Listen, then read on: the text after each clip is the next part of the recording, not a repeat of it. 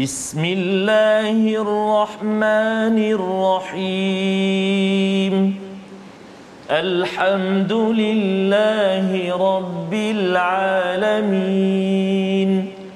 الرحمن الرحيم. مالك يوم الدين. إياك نعبد وإياك نستعين اهدنا الصراط المستقيم صراط الذين أنعمت عليهم غير المغضوب عليهم ولا الضالين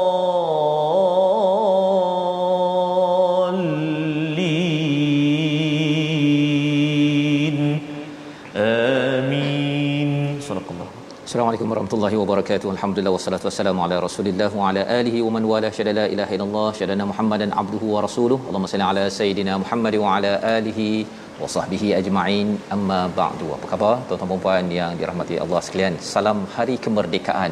Pada hari ini untuk sama-sama kita memerdekakan jiwa kita menuju kepada kehambaan kepada Allah Subhanahu Wa Taala kita mengenepikan kehambaan sesama manusia kehambaan kepada diri kita sendiri sebagai satu perkara yang penting untuk terus merdeka tahun 64 ini Allah izinkan untuk terus merdeka merdeka dan terus merdeka sampai bertemu Malik Yaumiddin penguasa hari pembalasan. Pada hari ini kita bertemu bersama Al-Fadhil Ustaz Tarmizi Abdul Rahman. Apa khabar Ustaz? Alhamdulillah Ustaz Fazrul sihat ya Alhamdulillah. Merdeka Merdeka Ustaz ya. Cantik kat depan tu. Oh cantik saat ni Oh, itu depan dia ni. Rasa macam tak nak makan Boleh makan betul. Cantik ni. Boleh jadi, eh? Ha, uh, boleh boleh insya-Allah. Baik jadi alhamdulillah pada hari ini bersama dengan tuan-tuan yang berada di rumah apa khabar semua harapnya semua ceria gembira Yep. menyambut hari kemerdekaan norma baru ya dengan norma baru bersama al-Quran Betul, ya yang kita doakan agar uh, kemerdekaan kita Ustaz Betul, ya. Allah pelihara negara ini. Betul. Allah pelihara juga kepada tuan-tuan yang berada di seluruh dunia ya. Kerana kita tahu bahawa merdeka bukanlah dilambangkan oleh sebuah negara sahaja tetapi merdeka itu bila jiwa setiap hamba itu boleh bertemu dengan pencipta pada bila-bila masa dengan rahmat daripadanya. Jadi pada hari ini kita akan mengikuti kepada halaman 284 dan mari kita sama-sama saksikan sinopsis ringkasan pada hari ini. Bermula daripada ayat yang ke-18 ya, apakah yang kita akan lihat? Balasan bagi orang yang menginginkan dunia dan yang menginginkan akhirat. Kita akan baca daripada ayat 18 hingga ayat 21. Ini adalah satu konsep yang penting yang kita ingin faham ya. Kalau siapa nak jadi kaya siapa nak jadi jutawan kita kena dengar ayat ini sebentar lagi insyaallah. Kemudian pada ayat 22 hingga 27 pokok-pokok ya ataupun asas sistem masyarakat muslim iaitu tauhid sebagai dasar keimanan dan ikatan kuat dalam keluarga muslim adalah tiang bagi masyarakat membawa kepada kejayaan akhir zaman kejayaan tamadun. Tetapi kalau ianya tidak ditepati maka sesebuah tamadun itu seperti mana kaum Nuh ataupun Bani Israel jatuh terjelepuk disebabkan asas ini tidak di, diberi perhatian. Jadi mari sama-sama kita baca dahulu ayat 18 hingga 23 dengan semangat merdeka kita pada hari ini. Silakan Ustaz. InsyaAllah. Terima kasih kepada Ustaz Fazrul. Bismillahirrahmanirrahim. Assalamualaikum warahmatullahi wabarakatuh. Alhamdulillah wassalatu wassalamu ala Rasulillah wa ala alihi wa sahbihi wa man walah wa ba'd. Apa khabar ibu-ibu ayah-ayah, tuan-tuan dan puan-puan sahabat Al-Quran yang dikasihi oleh Allah Subhanahu wa taala sekalian. Alhamdulillah di hari kemerdekaan ini uh, kita bertemu dan kita bersyukur pada Allah Subhanahu wa taala kita bertemu dengan Al-Quran pada tengah hari ini. Alhamdulillah. Ustaz Fazrul sebut tadi dalam norma baru Ustaz eh? Ya. Uh, kita pun rasa bersyukur Ustaz uh, semalam kita bersama dengan anak-anak uh, adik-adik pelajar kita Ya. dari Sekolah Menengah Teknik Terengganu Terengganu. uh, menyambut kemerdekaan dengan eksplorasi Al-Quran. Insya-Allah. Dan pagi tadi Ustaz saya bersama dengan uh, anak-anak ataupun adik-adik pelajar Sekolah Menengah Kebangsaan Manir Terengganu juga menyambut hari kemerdekaan dengan bacaan Yasin dan juga tazkirah. Insya-Allah. Jadi satu norma baru Norma baru. Ya. tapi kalau sebelum ini kita berarak pagi-pagi kan? Saat ini bersama dengan al-Quran. Kita berarak dengan Quran ya? Berarak dengan dengan al-Quran Quran masyaallah. Itu satu perkara yang Allah kita Allah. tak susun jangka-jangka. Betul, tapi memang betul Ustaz di online banyak sekolah masjid Betul. rumah buat bacaan yasin bacaan Quran Betul. mengingatkan balik semula. Dan inilah cara kita menyambut kemerdekaan uh, seterusnya ya. Kerana kita yakin nilai-nilai baru nilai-nilai yang bagus sebenarnya memang kita perlu lagi dikuatkan. Pasal biasalah Ustaz ya Betul, bila dah sampai umur 64 tahun Ya. kadang-kadang dah lemah Allah. kan? Tetapi jangan jadikan itu sebagai sebagai sumber untuk kita jatuh.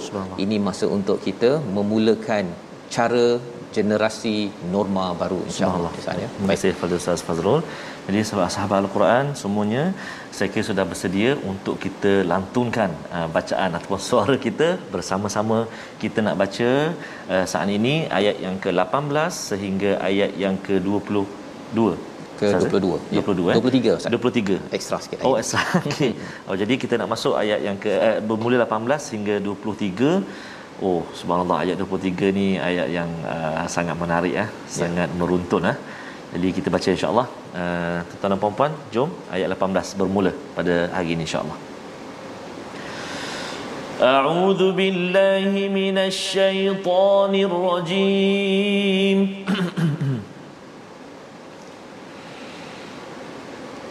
من كان يريد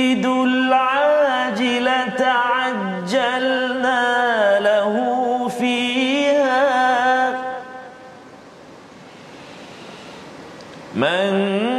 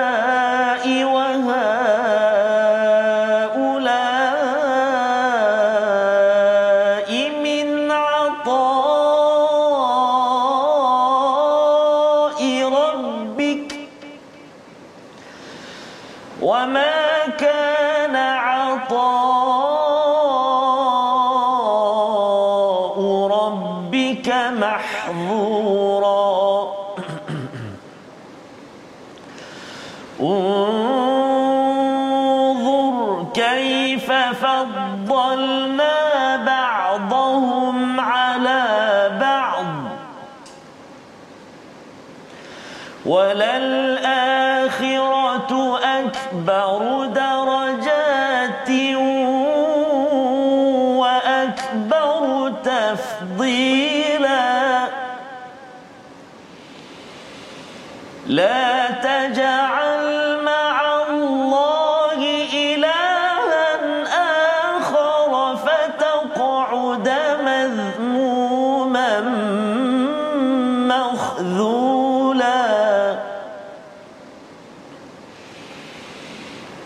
وقضى ربك ألا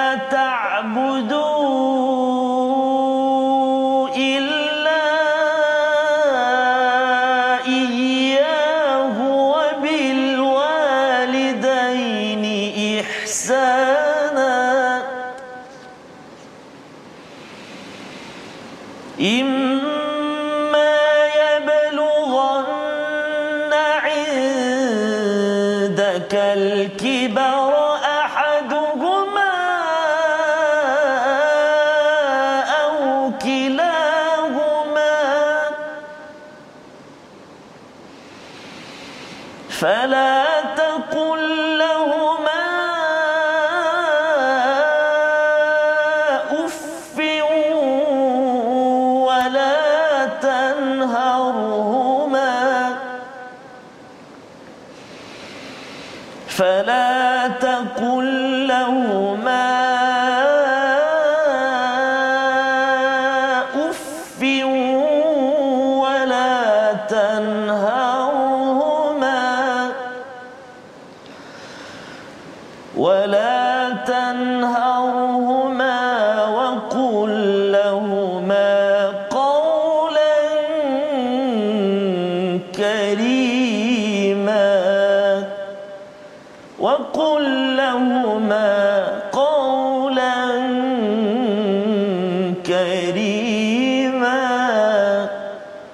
صدق الله العظيم Surah Al-Azim gitulah bacaan daripada ayat 18 hingga 23 di hujung itu ada perkataan wa qul lahumā qawlan karima ustaz ya iaitu cakaplah kepada kedua ibu bapamu dengan mulia Ya. ya itu sebenarnya adalah formula bagaimana untuk kita merdeka terus merdeka ustaz Subhanallah.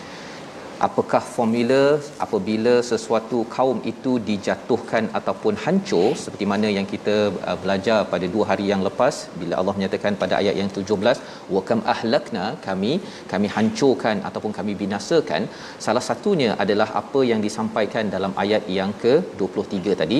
Tapi kita akan lihat dahulu ayat 18 ustaz. Yes, ha, yes. kita patah balik ya ke atas man kana yuridul ajilah. Ya siapa yang nakkan kepada sesuatu yang segera. Kalau tuan-tuan yang belajar psikologi istilahnya immediate gratification hmm. sesuatu yang nak cepat ya sesuatu yang nak segera maka Allah kata apa? Adakah Allah tak bagi? Hmm. oh Allah kata ajalna lahu fiha kami akan beri kepada mereka segerakan kepada mereka manasya tapi ikut kepada siapa menariknya dekat perkataan ini ustaz ya Ya. manasya uliman nuri dia Ah. ikut pada apa yang kami inginkan Masya Allah. Akan segerakan. Bukan kita nak. Bukan yang kita nak. Kita hmm. nak jadi jutawan, Betul. tapi Allah kata engkau ni jadi uh, bilion. Oh, ada ke bilion kan? Okey. Allah bagi lebih lagi. Uh-huh. Tapi ada juga orang yang uh, nak jadi jutawan, tapi Allah kata kamu ni uh, gaji 5000 tu itu je lah. Hmm. Ya. Jadi tapi Allah segerakan. Allah segerakan. Jadi di sini sebenarnya kita kumpulan pertama Allah nyatakan pada ayat 18 ini ialah orang yang nak se segera dia nakkan dunia dia nakkan segala-galanya Allah kata Allah boleh bagi tetapi sama ada apa yang dia nak ataupun lebih ataupun kurang itu Allah punya pasal. ha ya itu yang kita lihat dalam ayat ini. Summa kemudian kami jadikan bagi mereka ini jahannam yaslaha madmuman madhura iaitu dibekalkan diciptakan disediakan bagi mereka adalah jahannam di mana dalam hidup mereka ini ialah nakkan sesuatu yang hanya untuk di dunia sahaja yeah. maksudnya dahlah tak semestinya dapat 100% di akhirat dia akan dicampakkan ke dalam jahannam ya kepada api neraka yaslaha mazmuman madhura bukan sekadar dibakar tetapi uh, fizikal saja ustaz ya Ya. tetapi ditekan ataupun diazab secara psikologi istilahnya mazmuman ya tercela madhura itu dipinggirkan Ya. ataupun kalau macam orang pergi kedai ke hmm. ataupun pergi hospital ke ustaz ya ataupun pergi restoran ke hmm. bila tuan kedai tu cakap uh, get out get out hmm. kan sila keluar saya tak nak awak masuk ke sini. Kan? Contohnya itu adalah madhura maksudnya diusir tidak diinginkan. Itu adalah sebagai satu penghinaan. Ya, ya dahlah dikena hina tapi kena halau pula. Pergi ke kunduri Ustaz kan? Allah. contohlah kan? Tapi Betul. sekarang ni tak ada kunduri ramai. Pergi kenduri dahlah orang kata dia tu siapa tu? Siapa tu? Kan? Lebih daripada itu ialah uh, siapa yang nama bukan nama harapnya bukan Fazrul lah Ustaz kan? Siapa yang nama ni tolong uh, ketepikan kereta boleh balik terus. Allah. oh kalau ada lah ketua rumah yang buat begitu Betul Ustaz. memang terasa betul Ustaz Betul. ya jadi tuan-tuan sekalian ini adalah psikologi bila berada di neraka yang kita doa pada Allah kita ingin merdekakan diri kita jangan sampai ke sini. Mengapa jadi begini? Kerana inginkan sesuatu yang di dunia ya nakkan cepat. Kadang-kadang cepat itu ustaz yang okey tak apa. Betul. tapi yang tak okey. Allah. bila kita melihat kepada realiti negara kita ini ya. terlibat dengan rasuah ini memang amat luas Ustaz ya amat banyak. Maka itu sebenarnya mengapa orang nak rasuah? Kerana dia nak benda cepat. Nah, nak duit cepatlah betul. ya dia tak nak berusaha dengan ikut pada kaedah yang yang betul yang kita doakan ahli keluarga kita jangan terlibat dengan perkara-perkara ini wa man aradal akhirah siapa yang nak akhirah ya nak kepada akhirat satu lagi kumpulan wasa'a laha sa'yaha wa huwa mu'min dia berusaha bersungguh-sungguh dengan usaha yang sungguh-sungguh. Allah tekankan ini wasa'a dah cukup dah. Ya. Tapi Allah cakap wasa'a laha sa'yaha ya dia berusaha bersungguh-sungguh dia tengok setiap hari apa usaha saya untuk saya ini terus mendapat sa'yuhum mashkura balasan yang dihargai. Allah membalas dengan apa sahaja yang kita buat itu dengan penghargaan. Dan ini adalah satu kemerdekaan yang kita inginkan ustaz ya. Maksudnya ialah kita berusaha bersungguh-sungguh ayat dalam ayat 19 ini menceritakan jangan sampai kita jadi orang yang kita nak akhirat mm-hmm. nak syurga nak merdeka sebenar-benarnya. Tapi malas ustaz. Sila baca Quran. Hmm tak apa ah. kan. Jom solat sekarang uh, lain kali ya kan. Ataupun nanti pergi dulu pergi dulu. Semua respon perkataan itu melambangkan orang itu tidak merdeka. Ataupun dia nak dia nak merdeka tetapi dia tidak berjuang. Istilahnya wasa'a wasa'a ini kalau kita pergi ke Mekah tu Ustaz ya hmm. namanya sa'i kan? Dia kena berusaha kan? Uh-huh. tujuh kali. Betul. hajar tujuh kali itu dia tak nampak pun air kat mana. Tetapi terus, terus. berusaha. Allah yang tentukan hasilnya. Maka kita juga sama. Ada yang kata saya baca Quran boleh ke saya ni jadi baca macam Ustaz Tarmizi oh, contohnya boleh, kan? boleh, bolehkah kan? Hasil ya. Allah tentukan. Betul. tetapi kita terus berusaha seperti tuan-tuan yang berada pada hari ini kita usahakan ya kita share dengan rakan-rakan dan juga kita ajak itu adalah perkara yang Allah kata faulaika kana sa'yuhum mashkura. Allah akan hargai segala jerih perih yang tuan-tuan laksanakan dalam kehidupan kita untuk memastikan kita merdeka di sini apatah lagi di sana di akhirat nanti istilahnya untuk kita sa'yuhum mashkura. Ayat 20 Allah kata untuk kumpulan pertama ayat 18 dan kumpulan kedua ayat 19 Allah kata apa kullan setiap kumpulan ini numbi duha ula wa ula Allah berikan extension ya. ha, berikan peluang untuk kita mendapat min ata'i rabbik min ata'i rabbik mendapat pemberian daripada Tuhanmu itu sebabnya kita jangan pelik ada orang yang pelik saya pun dulu pelik ustaz ni ha. mengapa orang tu tak sembahyang tapi dia ha. dapat A mengapa dia tu tak beragama Islam ha. tapi kaya ha. yang saya ni tak berapa kaya ha. Sebenarnya ayat ini menjelaskan bahawa sebenarnya Allah boleh beri peluang dan Allah boleh beri sahaja kepada siapa yang Allah nak ya sama ada orang tu beriman ke tidak beriman akan mendapat ata mendapat pemberian daripada Allah Subhanahu Wa Taala di dunia. Di dunia. Wa makana ata'u rabbika mahdhura. Apa yang Allah nak bagi ini tidak terhalang. Jadi maksudnya kalau Allah nak bagi kalau kita nampak ada negara tidak Islam tidak beramal tetapi dia eh kaya pula. Ada negara yang tak berapa kaya. Ada keluarga yang kaya tak kaya lebih tak lebih. Semua itu adalah kurniaan daripada Allah. Tidak boleh dihalang ya. Mahdzura istilah dalam ayat 20 ini. Ini untuk memastikan kita jelas baik kita fokus kepada apa? Sa'a ya kita berusaha untuk menuju akhirat. Jangan fokus sangat kepada apa perbezaan dapat hasil ke tidak di di dunia ini. Pasal di dunia ini Allah kata Allah bagi ikut apa Allah nak. Tetapi bila sampai ke sana nanti Allah akan beri masykura itu maksudnya apa yang dibuat insya-Allah Allah beri lebih daripada itu lagi kepada kepada tuan-tuan yang bersama pada pada hari ini. Ahli keluarga kita yang mungkin tidak sempat membaca pada hari ini. Pada ayat yang ke-21 unzur kaifa faddalna ba'dahum ala ba'd. Allah suruh kita perhatikan kami melebihkan satu sama lain. Tetapi Allah kata wal walal akhirah. Akhirat itu adalah lebih besar darajat. Oh ini menarik ya istilah ini. Kita nak baca sekali lagi ayat 21 ni ustaz. Yes. kerana apa? Ia ada kaitan dengan ada yang kata saya ni pandai menulis tapi saya tak pandai bercakap. Saya ni boleh beramal dengan memberi bantuan tapi saya bab-bab semayang tahajud pagi-pagi itu susah bangun pagi. Macam mana kita memahami cara kita nak beramal untuk menuju akhirat? Ayat 21 sekali lagi bersama Ustaz Tamizi. Terima kasih kepada Ustaz Fazrul. Alhamdulillah kita nak melihat uh, nak baca sama-sama ayat yang ke-21. Uh, tadi ayat yang ke-20 tu panjang Ustaz ya. Ada 1 2 3 ada 4 mak wajib kat situ. Mm-hmm. Wah kalau tak hati-hati nafas kita boleh uh, terpeleok ah. Ya. ayat yang ke-20 tadi ya. Mm-hmm. Jadi mudah-mudahan boleh boleh buat latihan insya-Allah eh. Jadi kita nak baca sekarang ayat yang ke-21. Jom sahabat-sahabat Al-Quran semua kita baca sama-sama insya-Allah. A'udzu billahi minasyaitonir rajim.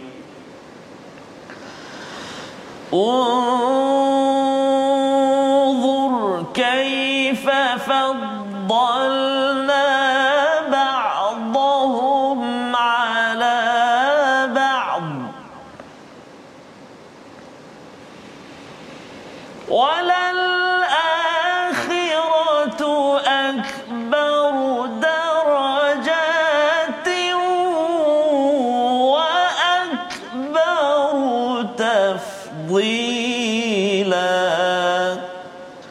صدق الله العظيم Perhatikanlah bagaimana kami melebihkan sebahagian mereka atas sebahagian yang lain dan kehidupan akhirat lebih tinggi darjatnya dan lebih besar keutamaannya. Allah memberi highlight So perhatikan ya kelebihan orangnya ada kereta, ada pangkat dan sebagainya itu di di dunia. Tetapi Allah kata hakikat sebenarnya akhirat itu lebih besar darajatnya wa akbaru tafdila. Ha, adalah lebih besar kurniaan daripada Allah. Kita nampak dia banyak harta kaya dan sebagainya di akhirat lebih banyak lagi ustaz ya maksudnya di sana nanti setiap orang di kalangan kita dibekalkan rumah yang seluas langit dan bumi Betul. ya. Kerana apa? Kerana dia beramal dengan izin rahmat daripada Allah Subhanahu Wa taala. Menarik kita beri perhatian kepada perkataan akbaru darajat wa akbaru tafdila. Darajat itu maksudnya ranking ataupun tahap-tahap. Dia berdasarkan kepada apa? Ada orang yang tadi ustaz ya? Yes, dia sembahyang tahajud dia buat. Insyaallah ya. Kemudian bab infak pun dia buat tapi ada yang kata saya ni uh, kalau nak baca Quran okey tapi saya nak semayang lama-lama sampai 2 jam itu uh-huh. tak mampu. Allah. sebenarnya masing-masing boleh cuba untuk pelbagaikan cara kita beramal tetapi dia bergantung. Kalau kita maksimum bahagian solat nanti di akhirat kita akan naik ranking untuk dapat syurga yang lebih mantap. Nah tapi kalau Quran pun mantap uh, Quran pun mantap pelbagai mantap itu adalah cara untuk kita untuk kita beramal. Membawa pada perkataan pilihan kita sama-sama kita saksikan iaitu zamma zamama iaitu maksudnya menghina mencela. Inilah yang berlaku dalam azab jahanam apabila seseorang itu masuk ke sana bukan saja sakit fizikal tetapi sakit dari segi dihina. Di azab secara psikologi ini adalah puncak kepada azab yang kita mohon. Allah tidak jajah ataupun azab kita tetapi kita dimerdekakan dengan kita akan melihat apakah panduan bersegera bersungguh memperjuangkan kemerdekaan sampai ke syurga. Kita berehat sebentar my Quran time baca faham amal insya-Allah.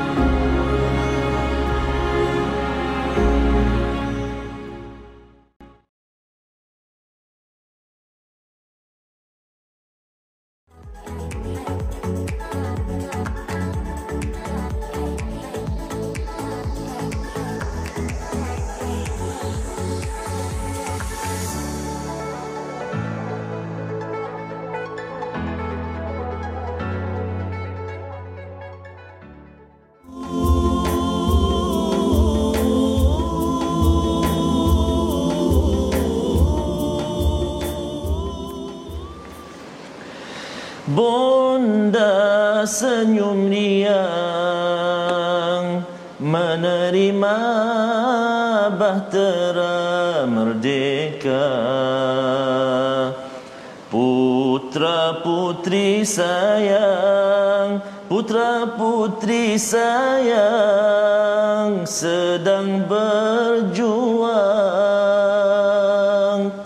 Duhai ibu pertiwi putri datang sujud bakti. Ingin menunaikan ingin menunaikan sumpah dan janji. Jiwa dan raga Buktikanlah pada nusa bangsa Supaya negara maju jaya aman merdeka dapatkan yang original lah Insya-Allah. ataupun Ustaz Fazrul boleh sambung insya-Allah Ya, Ustaz ya Ya. itu antara lirik yang selalu kita dengar Mhm. uh, bila kita bersama menyambut kemerdekaan dan sebenarnya kita dengar kalimah bonda kita dengar kalimah ibu pertiwi sebenarnya ada yang berkaitan ayat yang kita Ya.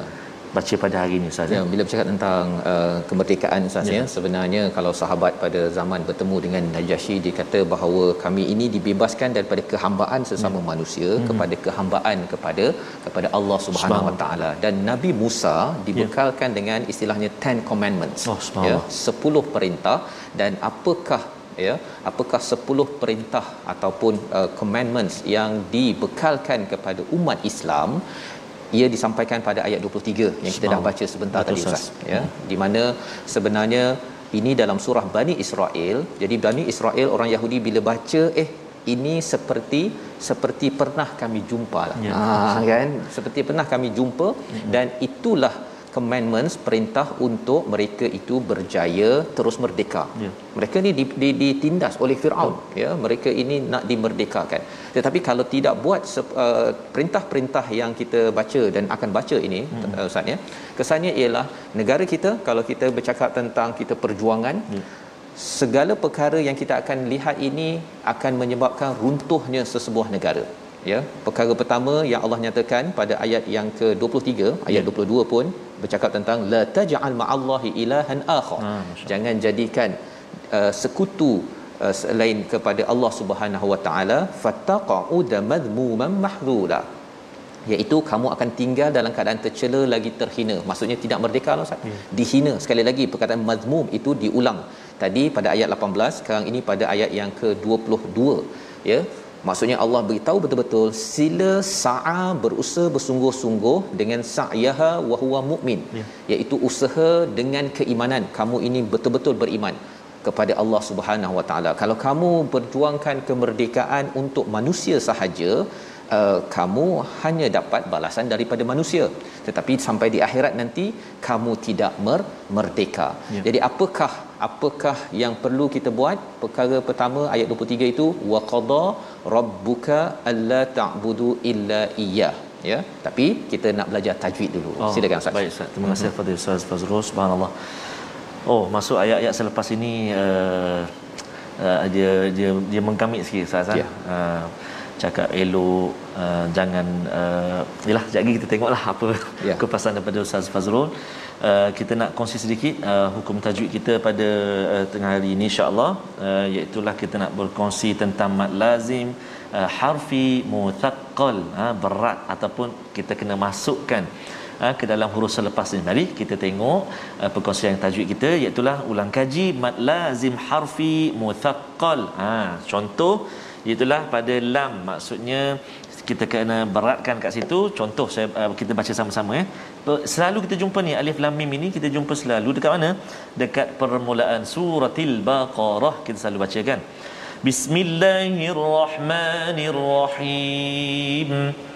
Alif lam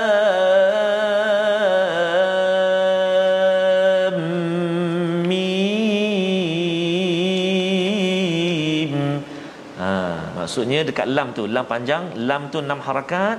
Kemudian nak masuk pada mim tu dia berat. Ah, dia kena masukkan bunyi tu ke dalam mim. Ha, sebab bertemu dengan mim. Lam itu asalnya lam alif mim. Ha, kemudian bertemu dengan mim tu jadi mim nanti bertemu dengan mim. Kat situ kan? Cuma dia hazafkan tulisan dia dia ganti dengan huruf. Sebab tu dipanggil mak lazim harfi mak lazim harfi huruf-huruf baik. Contoh yang kedua uh, kita nak tengok pula pada sin. Tasim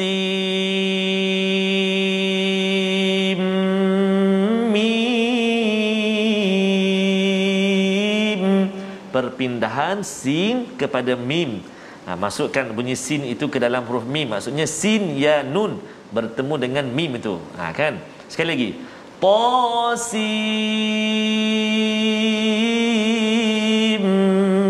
mim.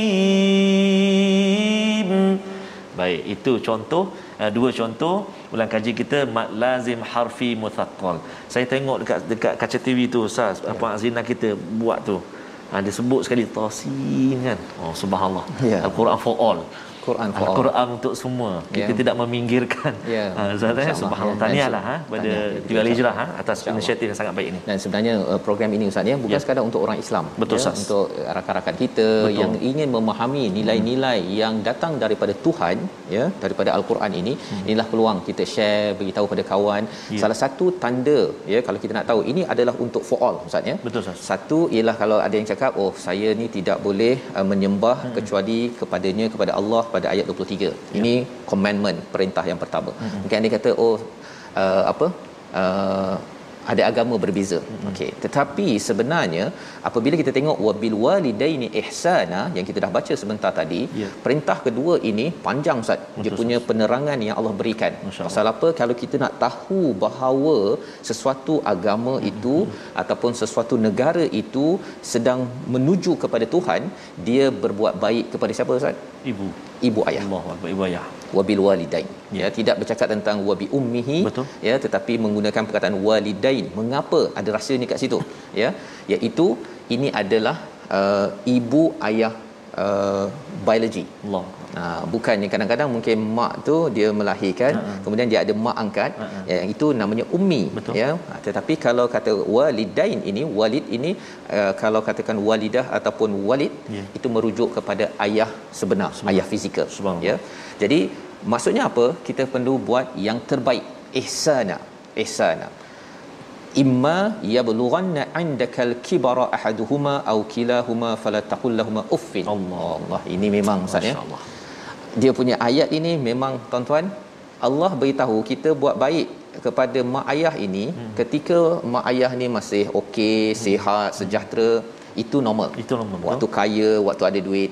Tetapi kalau dah sampai kepada indak ya bulughanna indakal kibar. Satu sampai waktu tua Betul. tapi kerana dia indak di sisi kamu. Allah. Dia berbeza ustaz. Betul. kalau katakan mak saya dekat bidu mm-hmm. dengan mak saya bersama saya. Allah berbeza Allah menyatakan jika mak itu ayah itu dah sampai di sisi kamu mm-hmm. dia berada di sisi kamu tua salah seorangnya seorang ataupun dua-duanya buatlah apa sahaja pun fala taqul lahumā uffin. Uffin. Ha, uffin ini bukan sekadar kita cakap uff, ha, bukan begitu ha, kan. Ha, ha. Kita cakap ah ataupun kadang-kadang dia tak cakap pun tapi muka oh, ini pasal pakai mask ni tak nampak oh, sangat kan tapi muka mata.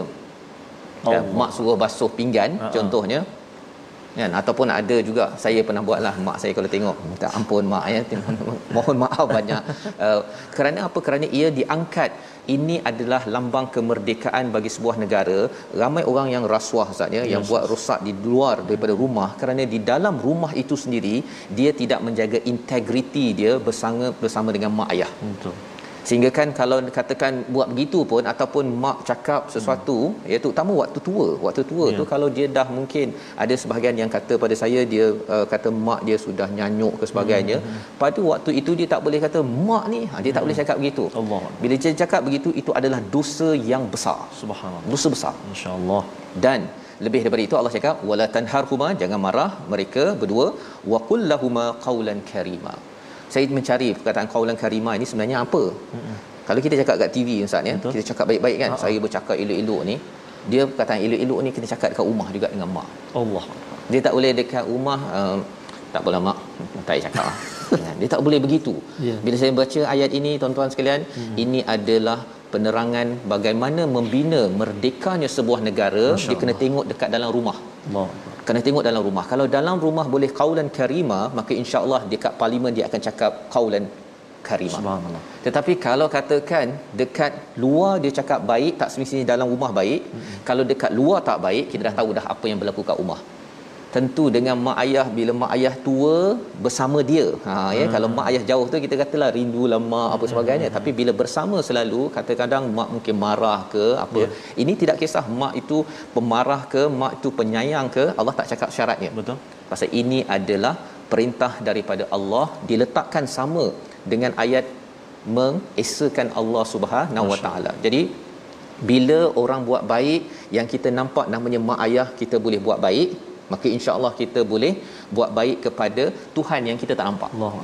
Tapi kalau ada yang kata saya ni dengan Tuhan memang okey, baca Quran okey, solat okey, dengan mak dia tak okey, itu sebenarnya ada masalah dengan Tuhan. Masya Ada masalah. Pasal yang nampak berjasa pun tidak dihargai, apatah lagi bila bertemu dengan Allah yang bagi banyak memberi manfaat kepada kepada kita. Jadi kita nak baca ayat 24 sambungan masih tentang ibu ayah sehingga ayat 27. Silakan Ustaz. Baik, terima kasih kepada Ustaz Fazrul. Subhanallah. Uh, pasti Ustaz, eh, Ibu Ustaz, uh, Ibu saya Cik, eh, sedang men- menyaksikan uh, My Quran Time Ustaz. Ya, betul. kita uh, kita uh, mohon ampun ya, ampun maaf salah silap kami. Subhanallah berjayanya kami saat ini, berjayanya kita tuan-tuan dan puan-puan. Allah Pasti dan pasti doa seorang ibu, doa seorang ayah. Tak payahlah kita nak cakap, eh taklah saya belajar, saya bersungguh-sungguh tak tidur malam semua. Allah Akbar. Sikit sangat usaha kita tu. Tapi doa seorang ibu, ha? uh, doa seorang ayah, uh, itulah yang memberi kejayaan uh, kepada kita barakah ibu barakah ayah kita subhanallah. Mudah-mudahan anak-anak yang uh, berada di luar sana saya pun ingatkan diri saya sendiri uh, yang masih ada ibu masih ada ayah sama-samalah kita berusaha sedaya upaya kita untuk gembirakan hati ibu dan ayah kita berkhidmat buat mereka. Dan anak-anak yang mana ibu dan ayahnya ataupun salah satu keduanya telah pergi meninggalkan dunia ini jangan lupa untuk kita terus-terus terus doakan keampunan uh, rahmat buat ibu dan ayah kita di kubur sana. Amin ya rabbal alamin. Kita sambung bacaan kita ayat yang ke-24 a'udzubillahi minasyaitonirrajim. rajim واخفض لهما جناح الذل من الرحمة وقل رب ارحمهما.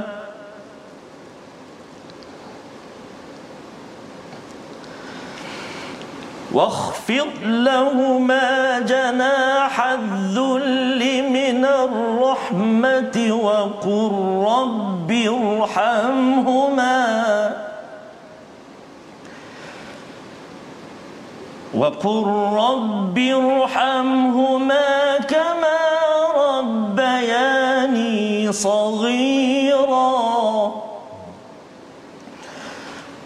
ربكم أعلم بما في نفوسكم إن تكونوا صالحين فإنه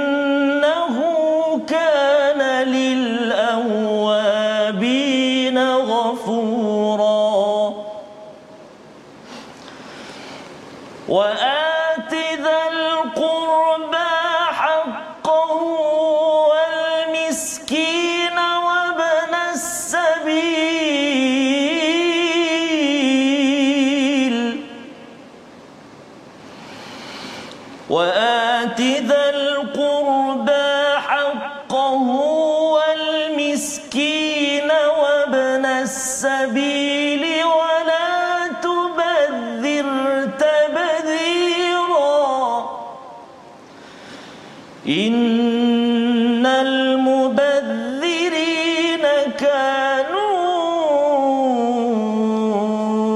إخوان الشياطين.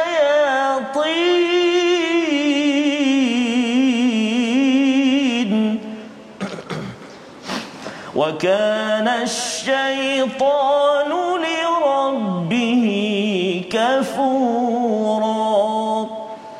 صدق الله العظيم Surah Al-Azim ayat 24 hingga 27 itu menyambung kepada apakah perintah daripada Allah Subhanahu Wa Taala wahfid lahuma janaha zulli minar rahmah hendaklah engkau merendahkan istilahnya sayap maksudnya ya. seperti burung itu dia me- merendahkan sayapnya untuk me- melindungi kepada telur-telur anaknya eh, telur burung itu dan kalau ada ular nak mematuk pun dia akan patuk si ibu dia tidak patuk kepada anak-anak yang dilindunginya itu maka apabila kita bersama dengan mak ayah walaupun kita ada kepak yang kita boleh terbang tinggi kita sibuk dan sebagainya tetapi bertemu dengan mak ayah wahfid lahuma janahadzulli minar rahmah.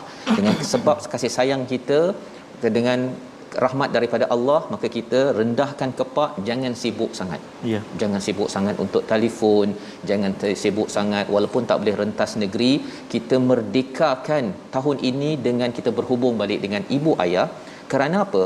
Kerana ini adalah tanda bahawa kita ini sedang memohon rahmat daripada Allah nonton call ya uh, ambil masa. Kalau boleh rentas negeri nanti kita kembali balik kepada ibu ayah. Kalau ada ibu ayah yang sudah pergi kita doakan dengan penuh penuh khusyuk kepada Allah Subhanahu taala. Doanya apa? Wa qur rabbirhamhuma. Wahai Tuhan rahmatilah mereka berdua. Kama rabbayani saghira. Ya sebagaimana mereka membesarkan kami ketika kecil. Ya. waktu kecil itu kecintaannya tidak bersyarat dan tetapi mungkin ada yang kata bahawa dulu mak saya selalu pukul saya hmm. kan? Ayah selalu marah saya dengan tali pinggang. Saya awak tak faham kan? Saya dengan mak ayah memang bermasalah. Mak ayah ni dia dia sikit je uh, bawah daripada daripada iblis. Kalau ada yang cakap begitu ustaz ya? Insya-Allah. Allah cakap apa? Rabbukum a'lamu bima fi nufusikum. Allah lebih mengetahui apa yang ada pada diri kamu. Jangan nak tipu kamu kena ikut kepada Tuhan kerana Allah lebih mengetahui daripada kamu mengetahui kes kamu bersama mak ayah. Mak ayah tetap mendapat tempat tertinggi kerana ini mak ayah biologi kamu kena syukur kalau yang beri bantuan ketika kecil ini pun kamu syukur insya-Allah kamu dapat bersyukur kepada Allah Subhanahu Wa Taala. In takunu salihin jika kamu menjadi orang yang soleh fa innahu kana lil awabin ghafura. Ya Allah menyatakan jika kamu orang yang baik kamu berbuat baik nak baiki keadaan sesungguhnya Allah Maha pengampun bagi orang-orang yang bertaubat. Lil awabin ya. ya kepada orang yang awab ini maksudnya bila dah jauh kita berjalan nak patah balik Betul. kalau ada yang kata bahawa saya dengan mak ayah ni dah tak boleh baiki dah tak boleh jauh sangat ya, saya daripada Kelantan dah sampai te, uh, ke Kuala Lumpur hmm. nak patah balik itu nak ambil telefon tertinggal oh. tak adanya patah balik ya kerana terlampau jauh tetapi kalau kita patah balik rasa macam mustahil hmm. untuk patah balik tapi kita cuba pada hari merdeka ini inilah cara untuk membina negara ini semula tidak mungkin rasuah berlaku berleluasa bila seorang itu amat baik dengan mak ayahnya. Mana mungkin tuan-tuan kan? Bawa duit rasuah mak nah mak duit rasuah. Masya-Allah. tidak mungkin berlaku pada negara ini. Mak saya lepas bergaduh mak dengan pemimpin lain. Nah mak saya dah jadi dah menteri lepas bergaduh tadi mak. Tidak akan jadi begitu. Mak akan marah kepada anak yang bergaduh untuk mendapatkan kuasa mendapatkan duit. Dan ini adalah cara membina negeri negara dalam surah al-isra wa atizal qurba. Kemudian beri uh, berbaiklah kepada orang kaum kerabat orang miskin ibnu sabil dan jangan membazir. Kerana membazir itu adalah kawan kepada kepada syaitan. Itulah yang perlu kita laksanakan seterusnya bagi mengisi kemerdekaan kita. Kita melihat kepada resolusi pada hari ini. Kita sama-sama saksikan. Yang pertama resolusi kita susun amal agar sentiasa menghala ke akhirat. Jangan hanya fokus kepada di dunia. Yang pertama yang kedua kita rebut peluang daripada Allah dengan bersungguh-sungguh wasa'a untuk kebahagiaan dunia akhirat. Allah boleh bagi dua-dua, rebutlah untuk menuju akhirat. Dan yang ketiga, kita amalkan doa, selalu memohon keampunan untuk ibu ayah setiap masa kerana kita perlu kembali walaupun ada masalah pernah berbuat dosa kembalilah kerana itu adalah cara membina merdeka di sini apatah lagi merdeka sampai ke akhirat bertemu ibu ayah di syurga nanti insya-Allah. Kita berdoa. InsyaAllah Ustaz. أعوذ بالله من الشيطان الرجيم بسم الله الرحمن الرحيم الحمد لله رب العالمين والصلاة والسلام على رسول الله الأمين سيدنا محمد وعلى آله وصحبه أجمعين اللهم صل على سيدنا محمد وعلى آل سيدنا محمد اللهم يا الله ويا رحمن ويا رحيم Setiap kali kami bersama dengan Al-Quran saat ini, Ya Allah Tangan kami tidak putus-putus memohon ke hadratmu, Ya Allah Agar diampunkan dosa-dosa kami, Ya Allah Agar diampunkan dosa kami dengan ibu kami, Ya Allah Agar diampunkan dosa kami dengan ayah kami, Ya Allah agar diampunkan dosa mak ayah kami ya Allah. Kasihanilah mereka ya Allah sebagaimana mereka kasih kepada kami sejak kami kecil lagi ya Allah. Ya Allah ya Rahman wa ya Rahim andai mereka berdua masih bersama dengan kami seorang anak jadikan kami ini anak-anak yang senantiasa berusaha berkhidmat buat mereka ya Allah semampu kami ya Allah. Andai kami ingin menghitung banyaknya pengorbanan mereka nescaya tidak akan mampu untuk kami membalasnya ya arhamar rahimin. Ya Allah ya Rahman wa ya Rahim. Andai mereka telah tiada lagi di sisi kami ya Allah Jangan kau jadikan kami ini anak-anak yang lupa akan ibu dan ayah kami. Mereka menunggu mana doa anak-anakku yang masih hidup Mana doa anak-anakku yang masih hidup. Maka ya Allah jadikan kami ini Anak-anak yang senantiasa mendoakan keampunan buat ibu dan ayah kami di kubur sana ya Allah. Allahumma inna na'udzu bika minal barasi wal junun wal judhami wa min sayyi'il asqam. Allahumma rabbana atina fid dunya hasanah wa fil akhirati hasanah wa qina adzaban nar. Walhamdulillahi rabbil alamin. Taqabbalallah. Amin ya rabbal alamin. Moga-moga Allah mengabulkan doa kita dan sempena hari merdeka ini Ustaz ya. Moga-moga makin terus kita terus kita dimerdekakan Amin. Ya, dengan panduan daripada wahyu kita perlu memastikan rumah-rumah kita merdeka salah satunya apabila kita berbuat baik kepada ibu ayah dan inilah yang kita ingin bina dalam tabung gerakan al-Quran satu usaha tuan-tuan menyumbang untuk terus kita luaskan kaedah ataupun nilai dalam al-Quran membina memastikan negara ini terus merdeka.